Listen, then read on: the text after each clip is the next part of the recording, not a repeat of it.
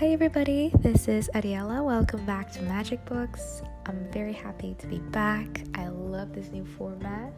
I'm a huge fan of podcasts. I think podcasts are the best. I think it's a great way of learning and getting value from something, even when you're busy working, doing chores, exercising. I just love it, and I'm so lucky to be part of this amazing international book club.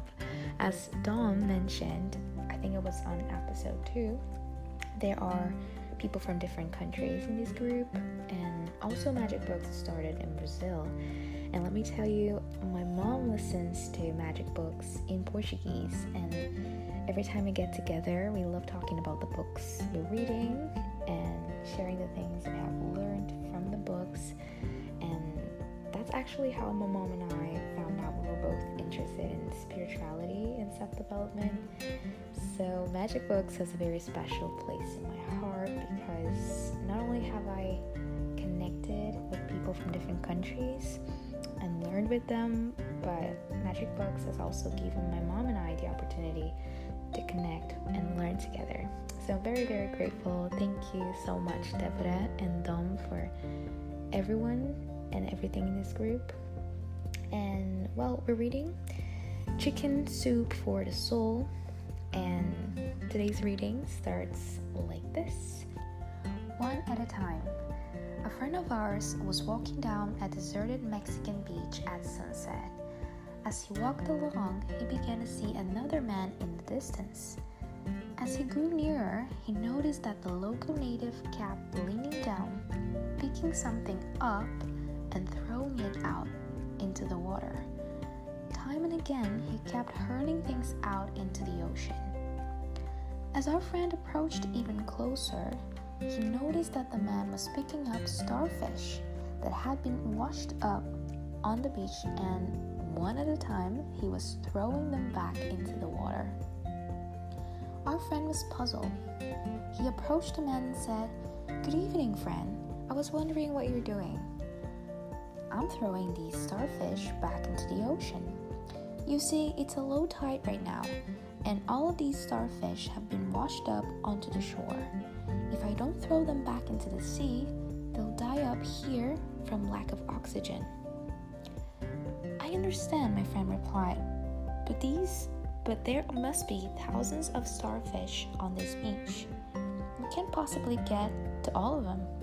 There are simply too many. And don't you realize this is probably happening on hundreds of beaches all up and down the coast? Can't you see that you can't possibly make a difference?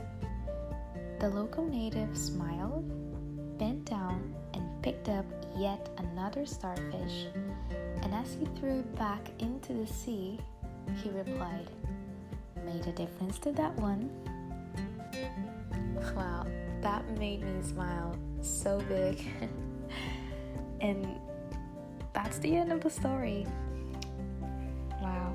What can I say after that? I think this is so powerful. And I feel like if I say something, I'm gonna ruin it. Because I think this can be so personal and it can be applied to so many aspects and circumstances in our lives. And I'd love to hear what was the first thing that came into your mind when you heard this ending? How many times have you not done something because you thought you couldn't possibly make a difference?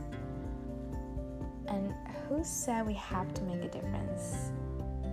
If you do make somebody's life a little bit better, isn't that amazing enough? I don't know, I just think that as human beings, we usually look for big results and big goals and reaching a lot of people and perfection. And of course, that's great, but who says we need that? Who says we need perfection and, and big results?